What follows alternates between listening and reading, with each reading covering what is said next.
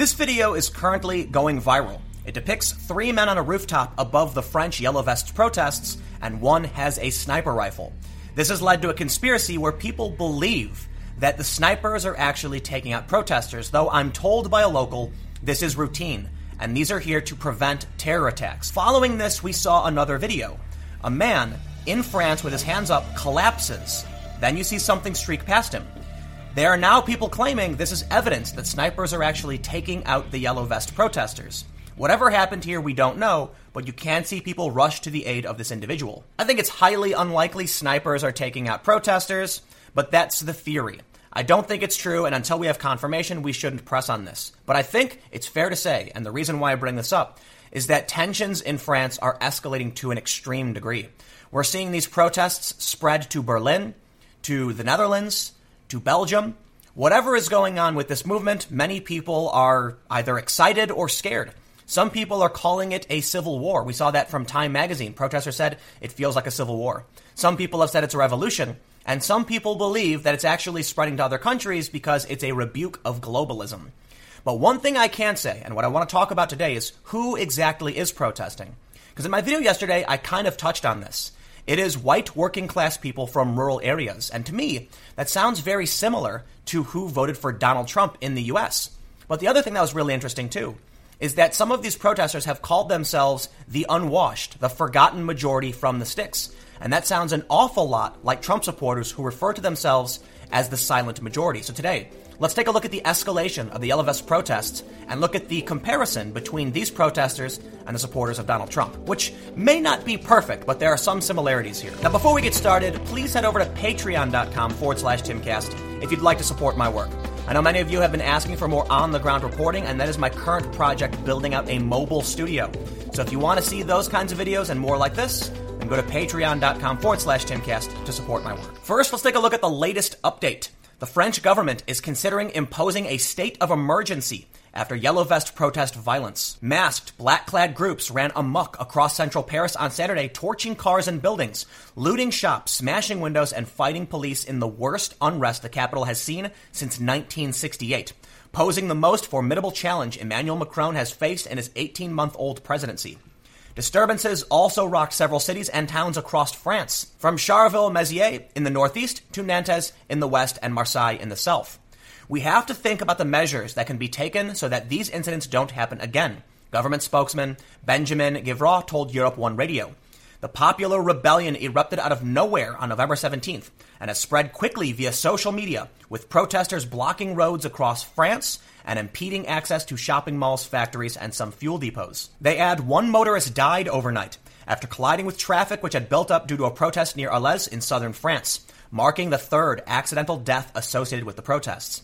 Macron will hold an emergency meeting with the Prime Minister and the Interior Minister later on Sunday to discuss the riots and how to begin dialogue with the Yellow Vest protesters who have no real structure or leadership. Griveaux urged the Yellow Vest movement to disassociate itself from the radical groups that had instigated the violence, organize itself, and come to the negotiating table. However, he ruled out a change in government policy.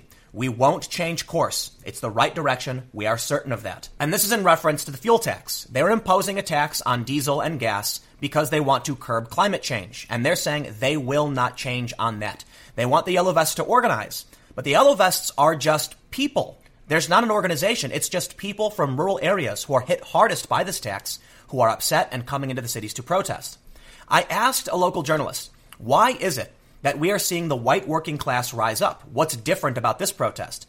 And she said migration primarily affects cities. When people come to France, they move to Paris, they move to bigger cities, they don't move to rural areas. So when you're increasing fuel prices, the people who live in the city who have buses in the subway, they're not hit by that cost. But the people in rural areas who need cheap gas because they have to travel and they need that for work are impacted to a much more extreme degree, and thus they're coming into the cities and protesting. One thing I found really interesting, however, is yesterday in my video, these people refer to themselves as kind of a forgotten majority. And it's kind of similar to what we heard with Donald Trump. These are rural individuals who have lost their jobs and are now seeing rising fuel costs and they're upset with the way the government is handling it. There is some similarity there to Trump supporters who are rural individuals who have lost their manufacturing jobs. The Guardian published an opinion piece called France is deeply fractured. Gilets jaunes are just a symptom. That means yellow vests. They say from the 1980s onwards, it was clear that there was a price to be paid for Western societies adapting to a new economic model, and that price was sacrificing the European and American working class. No one thought the fallout would hit the bedrock of the lower middle class, too. It's obvious now, however, that the new model not only weakened the fringes of the proletariat, but society as a whole. The paradox is this is not a result of the failure of the globalized economic model, but of its success. In recent decades, the French economy, like the European and US economies, has continued to create wealth. We are thus, on average, richer. The problem is at the same time, unemployment, insecurity, and poverty have also increased. The central question, therefore, is not whether a globalized economy is efficient, but what to do with this model when it fails to create and nurture a coherent society. France had an election only about 18 months ago. Emmanuel Macron, who won, was considered a bankster, the left, the far left, viewed him as just another crony capitalist who made his fortune off banking, and he was considered to be rather centrist, much like Hillary Clinton. And he ran against Marine Le Pen, who was considered a far right populist who wanted to restore French sovereignty. What I find fascinating is that in the US, the inverse happened. Trump won, the right wing populist won, and thus policy started to change in a different direction. People have accused Trump of damaging the economy, of starting a trade war. But the reality is the economy is up, unemployment is down.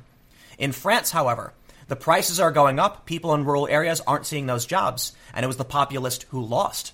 I wonder if in the US, if Hillary won, we would see something similar to this. And I want to highlight this segment that I talked about yesterday from the BBC. They say the numbers were small, just a few thousand, but across the country, the cause is extremely popular. They say quite proudly that they are the sans dents, the great unwashed, the forgotten majority from the sticks, and they've had enough. And this is a reference to those from the rural areas who are being ignored. And it is very similar to what we heard when Donald Trump was elected. From NPR, Trump champions the silent majority. But what does that mean in 2016? The article from The Guardian is actually kind of fascinating because it's, it's a left wing perspective. They're actually advocating for some kind of more socialistic stand. But they, they spell it out. The globalized economy has caused damage to the rural working class who are now rising up in anger because they can't live on like this. And this is why many people in Europe and the US have started to embrace nationalism. Because the globalized economy, hey, it works. But it starts creating wealth in urban areas. And the migration that comes to these countries, they go to urban areas. So there are the forgotten majority of the sticks. There is the silent majority people who are left out of the wealth creation, who through no fault of their own are now facing strife. In the US, many of these people are seeing jobs come back, not all of them. There have been some problems, and these people are happy. In France, it's the inverse. These people are angry and they're coming into the cities and they're rioting. These riots are happening in a place called Champs Elysees. That's considered to be the Times Square of Paris. Could you imagine if white working class people in the US, upset with the Hillary Clinton victory, showed up in Times Square three weeks in a row rioting in the streets? It might not be a perfect comparison, but perhaps it's a way to kind of understand the severity of what's going on. Like they said in the first article from France 24, violence hasn't been this bad since 1968. But some people are becoming hopeful. They're claiming this may be a civil war in the EU over the failed globalized economic policy. From the Telegraph, Brussels protesters attack PM's office as Paris braces for more Yellow Vest unrest. France's Yellow Vest movement spread to Belgium on Friday as police turned water cannons on stone throwing protesters who torched two police vehicles in central Brussels. In Brussels, around 300 people demonstrated near major EU buildings, with at least 60 arrested in possession of box cutters, smoke bombs, or tear gas canisters. Two police vans were tipped over and torched as the standoff continued and the protesters blocked off the tunnels that ease Brussels' notorious congestion. But it's not just Belgium. We saw this tweet talking about Yellow Vest protests happening in Berlin as well. But we also saw a Yellow Vest protest in the Netherlands for similar reasons. This might end up being a blip, right? We know right now the protests are quite historic because according to France 24, it hasn't been this bad in Paris since 1968 and it's spread to other countries. So at this point, I think it's fair to say it's significant to see the white working class come into the cities and revolt to flip cars and burn them down. Now, I want to end by addressing the issue of the white working class because people often talk about how Trump supporters are all white and how these are white working class people, and they like to claim this has something to do with racism. But as a local journalist in France pointed out to me, when people migrate to these countries, they go to cities. So there's a reason why we see typically white working class people standing up and voting for more nationalist policies. They're the ones negatively impacted by the fuel tax in France. But there's a great meme that I think explains very well what's happening. This meme went viral, and I thought it was actually kind of hilarious. Justin King tweeted, headline, Women who own horses live longer. It's an, this is a real story. They actually wrote this. The implied correlation, horses make you live longer.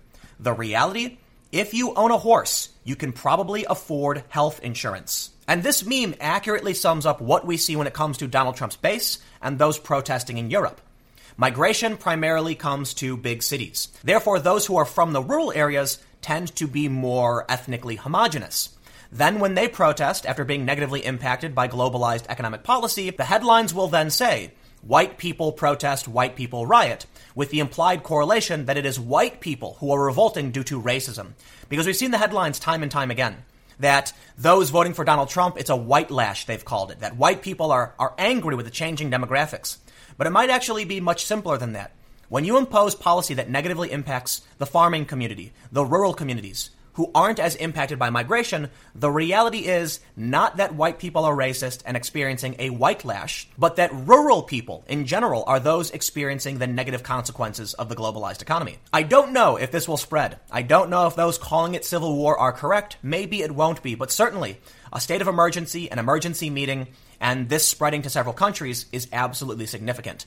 Maybe this is a rebuke of globalism, or maybe it's just a symptom of successful globalism, and France will have to figure out how to appease the working class and make sure they get a piece of the pie as the wealth comes in, as they've explained.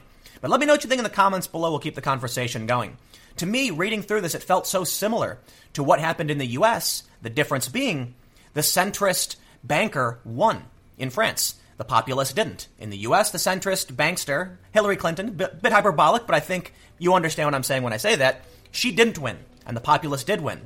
Maybe we would have experienced something similar. But let me know what you think. We'll keep the conversation going. You can follow me on Twitter at Timcast. Stay tuned. New videos every day at 4 p.m. And I'll have more videos up on my second channel, youtube.com slash timcastnews, starting at 6 p.m. Thanks for hanging out, and I will see you all next time.